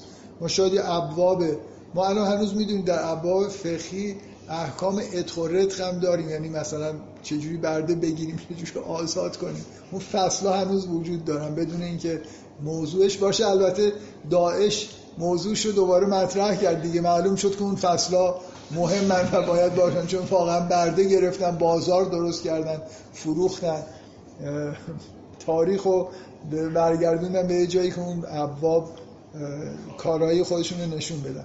به هر حال من می‌خوام بگم یه خورده احتیاط بکنیم تو این که آیا اگر احکامی در قرآن نیومده معنیش اینه که نباید اصلا یه همچین چیزی بحث بشه در موردش. فکر می‌کنم اینا اون جاهاییه که به نظر من من اینجوری نتیجه می‌گیرم. اینا اون جاهاییه که باید به اصول کلی بیشتر رجوع بشه تا به روایات و نمی‌دونم همون که همونجوری که آیش تو قرآن نیست روایتش هم خیلی مهم نیست. برای اینکه مگر روایتش چجوری مهمه که من جا اقتصاد اون دوران رو خوب بشناسم بعد شاید خیلی بتونم نتیجه بگیرم مثلا در مورد زکات واقعا. ببینم 99 درصد درآمد مردم از این چهار مورد بوده نتیجه بگیرم که پس زکات به منابع اصلی درآمد اونا که مهمن دیگه آره. اونا غیر از نماز و اینا واقعا داریم چیزایی که خب مثلا در مورد روزه گرفتن ببین من خیلی واقعا من قبول دارم ها. همین الان احکام نماز و روزه و اینا تورم پیدا کرد متورم شده یعنی شاید ده درصد هم کمتر از ده درصدش لازم باشه مردم بدونن. مثلا روزه این همه در موردش چیزهای عجیب و غریب گفته شده. مثلا غسل فرض کنید بالاخره یه آدابی داره در قرآن سراحتا نیومده. آیا آدابش جزو چیزهایی که باید رعایت بشه یا نه؟ فکر می‌کنم خب هیچ چیزی نداره که غسل در قرآن اومده فقط سالو مثلا و حالا یه شیوه خاصی مثلا اون که نماز خوندن جزئیاتش نیومده غسل هم جزئیاتش نیومده از روایات در میاریم و این جاییه که سنت داره به ما کمک می‌کنه یه چیزی رو بفهمیم. از اصول کلی اینجا خیلی کاری بر نمیاد برعکس یه جاهایی آره، یعنی متناظر با این هرم اون ورم یه هرم مانندی وجود داره که هر موردی بیشتر از کدوم قسمت پایین باید استفاده کنم یا بالا. مشکل فقه حالا با ارجاع به بحث‌های جلسه قبل مشکل فقاهت فعلی اینه که همش می‌خوان از همون قسمت بالا استفاده بکنن یعنی کمتر چیزی از پایین میساد فاندیشنالیستی نیست. کاملا این شکلیه که به صورت متن و ظاهر در واقع امتصال همش امتصال امره و من حالا جدای از ناکارآمدی احکام از محتوا توهی می‌کنه. اون محتوا مهمه از نظر تاثیر روانی که روی آدم می‌ذاره. یعنی یه زنی که هجاب خودش رو رعایت می‌کنه بسته به اینکه چه درکی داره از اینکه چرا داره این کارو می‌کنه تاثیر روحی روانی که می‌گیره به نظر من متفاوته. اگه خوب بفهمه خیلی تاثیر خوبی روش می‌ذاره.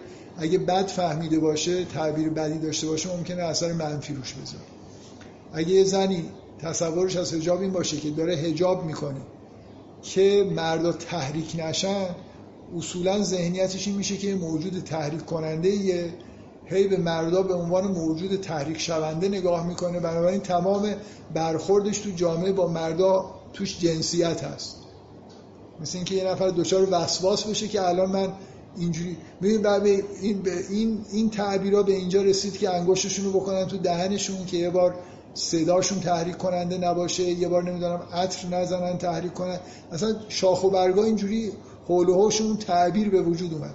اگه طور دیگه این چیز دیگه ای بفهمه من تو سوره نور سعی کردم یه تعبیر دیگه ای از هجاب که به نظرم با قرآن سازگارتره بگم. خب اصلا حسش عوض میشه دیگه. تاثیر روحی که روش می‌ذاره چیز دیگه ایه بنابراین این که من احکام بگم چیزی که مهمه اینه که فقط همین قسمت هایی که باید پوشیده باشه پوشیده باشه. دیگه دلیلش مهم نیست. در حالی که برای آدمی که یه کار داره انجام میده اینکه من از حج چی بفهمم برم حج مقدار تأثیری که رو می‌ذاره و نوع تأثیرش متفاوته. اینکه از نماز چی بفهمم از روزه چی بفهمم.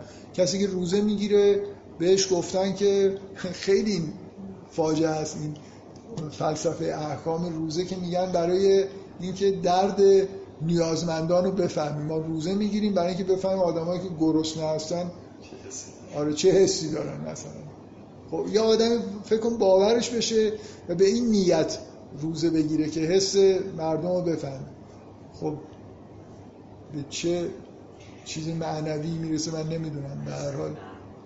آره دیگه ببینید اصلا این خود به خود اون حسی که تو روزه هست. شما قراره توی غذا نخورید خیلی کارا رو نکنید مثل یه تمرین موقتی از خیلی با تقوا بودن انجام بدید. یعنی توی زمان روزه فقط اصلا روزه فقط خوردن نخوردن این مثلا سوال شماست. ببینید چون فوکوس روی بخورم نخورمه طرف روزه فکر می‌کنه اصلا روزه معروف شده مردم به نخوردن. در حالی که کلی چیز دیگه تو همین فقه موجود کلی کارهای دیگه هم نباید بکنی.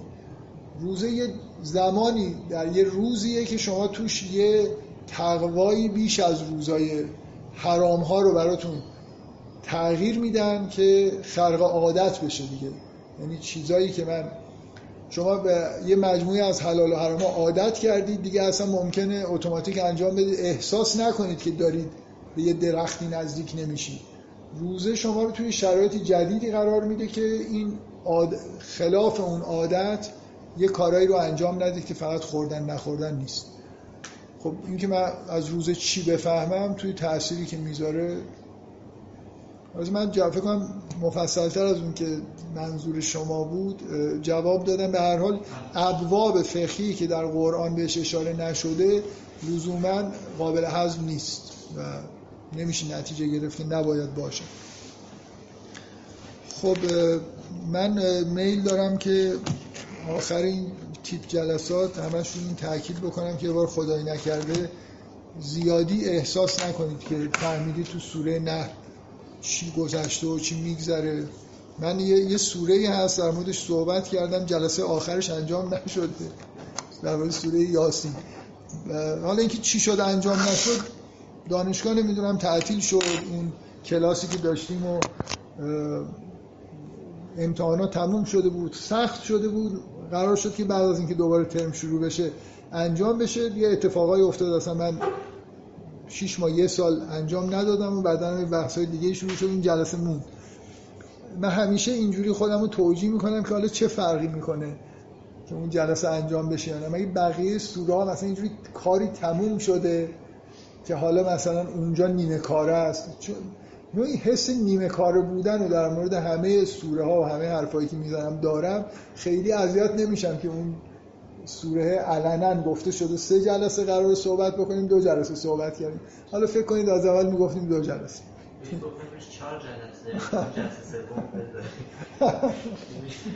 آره، این واقعا من دوست دارم آخر اینجور جلسات این تاکید بکنم که یه بار زیادی این احساس که مثلا حالا فهم فهمیدیم سوره نحل درباره چیه به به خود من چون دست نمیده می‌خوام به شما هم یه بار خدای نکرده.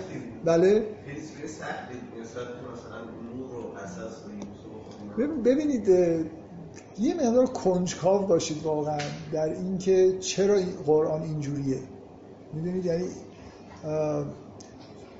مثال واضح ترین مثالش داستان یوسفه. دیگه خطی تر از این ما نه داستان تو قرآن داریم نه سوره. ولی باز نگاه می‌کنید می‌بینید که چقدر جا خالی هست که باید پر کنید.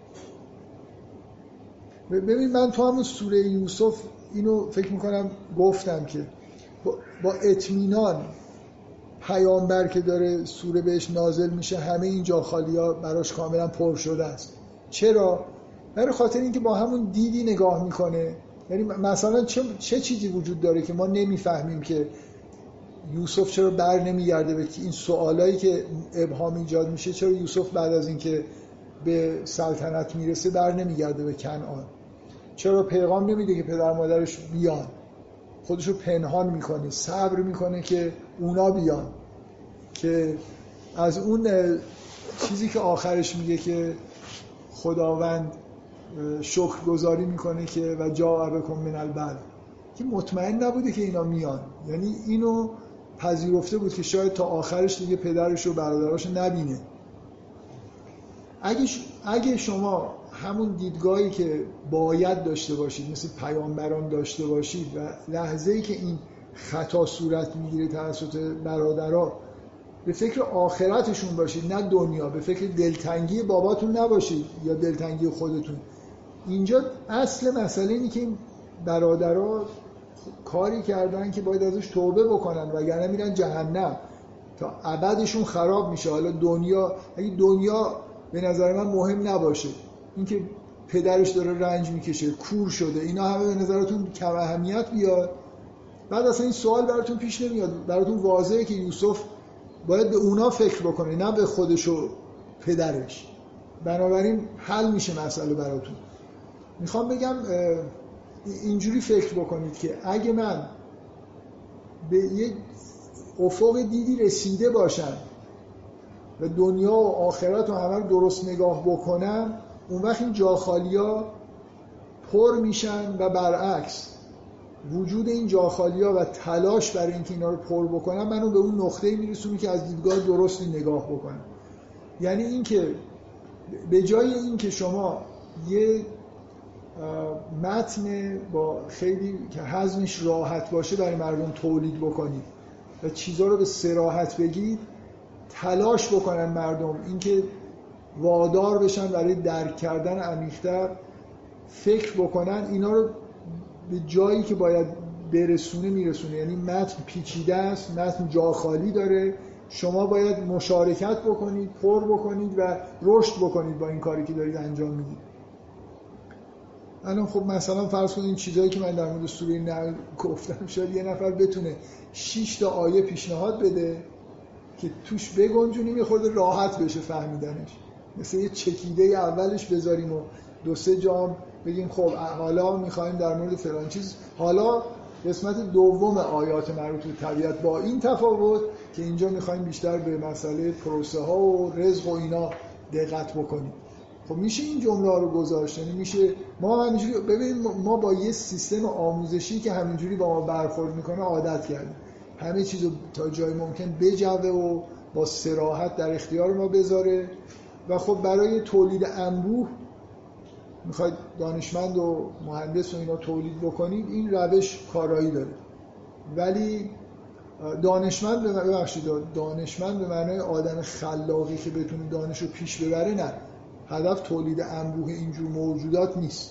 برای اینکه زیاد بهشون احتیاج نداره یعنی الان نیاز مبرم به که همین چیزایی که بلدن و آدما یاد بگیرن بتونن استفاده بکنن. اونا خودشون حالا ده درصدی که باید به وجود بیان با همین آموزش دارن به وجود میان. ولی اگه شما یه روش سختری توی آموزش پیش بگیرید که آدما رو به فعالیت بیشتر وادار بکنید قطعا تعداد دانشمندایی مثل آدمایی مثل نیوتن و آینشتاین و اینا بیشتر میشه. ولی خب لازم نداریم. ما فعلا می‌خوایم به اندازه کافی برای رتق و فتق و امور آدمایی تربیت بکنیم. به این شیوه آموزش رو آوردیم که همه چیز رو با وضوح کامل بیان بکنیم و خیلی دانش آموز و دانشجو رو به زحمت نندازیم برای اینکه درک بکنیم. ادبیات اینطوری نیست. اصولا هنر اینجوری نیست و قرآن هم نیاز به تلاش و مشارکت و فکر کردن و اینا داره برای اینکه حتی مثلا یه چیزی مثل انسجام یه سوره رو بفهمید. حالا خود این قطعه ها که تا جایی که دلتون بخواد خب میشه در موردشون فکر کرد و یعنی برسید به اون جایی که انسجام آیات داخلی قطعه رو بخواید بفهمید خب سختتر میشه تا اینکه به یه درک کاملی برسید از یه سوره که تقریبا محال. بسیار خوب. حالا پس به عنوان اینکه من می‌خوام تا... من, من می‌خوام تاکید بکنم که جلسات سوره نه دوازده جلسه بوده که یازده تاش برگزار شده. جلسه دوازده برگزار نشد